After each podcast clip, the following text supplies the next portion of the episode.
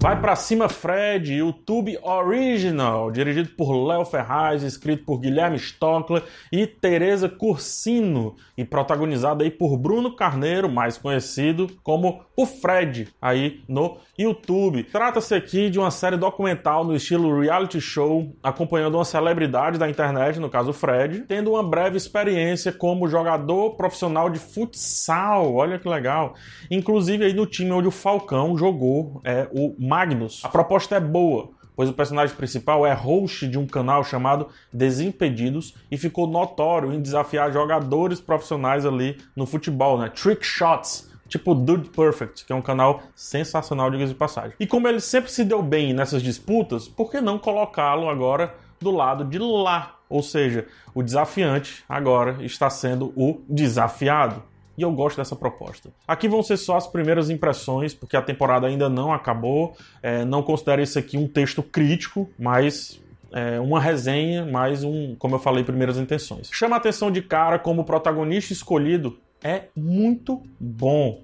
A série é para ele e por ele, e se ele falhasse no carisma, pouco ou quase nada daria certo. Não acontece, o carisma dele é alto e mantém aí três elementos de estrutura no roteiro todo o tempo ali no nível muito, muito bom. Vamos lá os três elementos aí que algum dos três elementos, né? O primeiro, a quebra da quarta parede. A quarta parede é isso aqui que nos separa ali da realidade criada e da nossa realidade. É, apesar de ser documental, ainda assim há uma quarta parede. Pois o narrador, que é o próprio Fred, meio que costura o que vai acontecendo ali nas cenas. E aí ele fala diretamente pra gente e guia muitas vezes em como a gente deve perceber a cena atual. A gente tem o prazer de entrar nos pensamentos dele naquele momento que estava acontecendo ali a cena.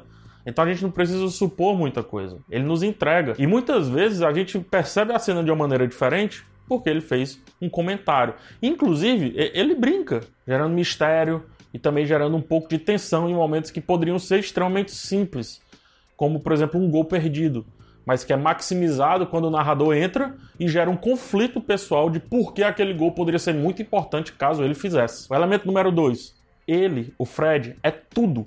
Né? Geralmente, quando acontecem esses realities, o roteiro dá ao personagem principal uma espécie de sidekick, um ajudante, um alívio do protagonista. Né? Não é necessariamente um, um, um coadjuvante em si, mas é um alívio do protagonista, principalmente em cena no YouTube Originals lá do Whindersson, é, foi um produtor dele que sempre fazia ficar ele falando ali, fazendo piada, servindo de escada, e por isso ali dava muita dinâmica.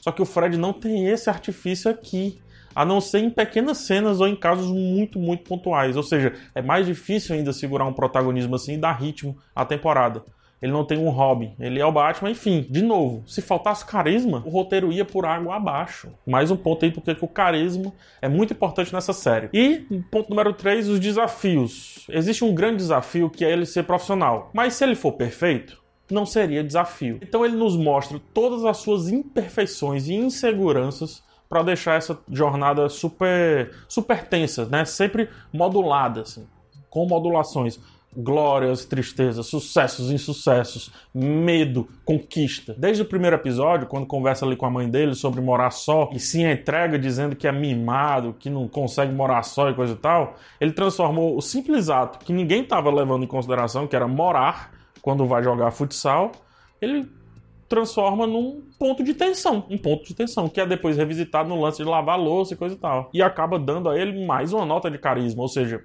ele é o cara imperfeito é o cara que se rebaixa para que a gente tenha curiosidade em vê-lo numa jornada difícil, sendo impreciso, não sendo o deus daquele negócio. E por que não cheio de medos e cheio de ansiedades? Ele fala muito, muitas vezes com relação à ansiedade, da contusão, da, do primeiro treino, do primeiro jogo e por aí vai. E essa, esses três pontos é, definem a série.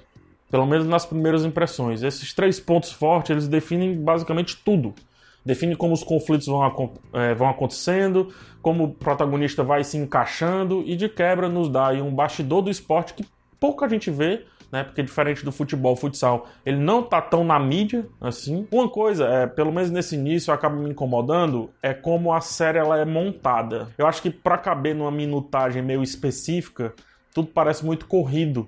E aí a montagem acaba atropelando a história proposta algumas vezes. Então tem episódio que começa com história que você diz, ah, eu quero ter a resposta dessa proposta. Mas aí a montagem se atropela e acaba trazendo ali o molde de mostrar tempo de campo, tempo de quadra, melhor dizendo, o treinamento, tudo parametrizado e meio que não responde à pergunta. É como se estivesse, sei lá, cumprindo uma cota ou um molde. Mas, como eu disse, errinho de primeiras impressões que talvez seja corrigido mais adiante. O principal funciona, que é o personagem principal, o protagonista. Não é uma série boba, é, tem uma boa ideia, eles sabem onde estão querendo chegar e o Fred sabe muito bem como conduzir o espectador, gerando mini tensões ou relaxamento também na hora certa, como o episódio do videogame. E o melhor, isso deixa a série perfeitamente no ponto entre o formal e o informal. Talvez esse aqui seja o ponto mais alto, assim.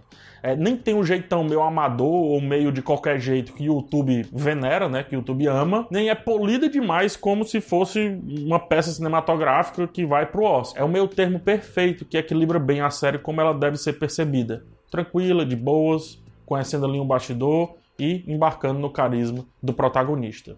Para quem gosta de esporte e para quem é fã do Desimpedidos, vai para cima Fred, pelo menos até agora é imperdível. Vale muito conferir. E eu indico sim, apesar daqui ser apenas as primeiras impressões.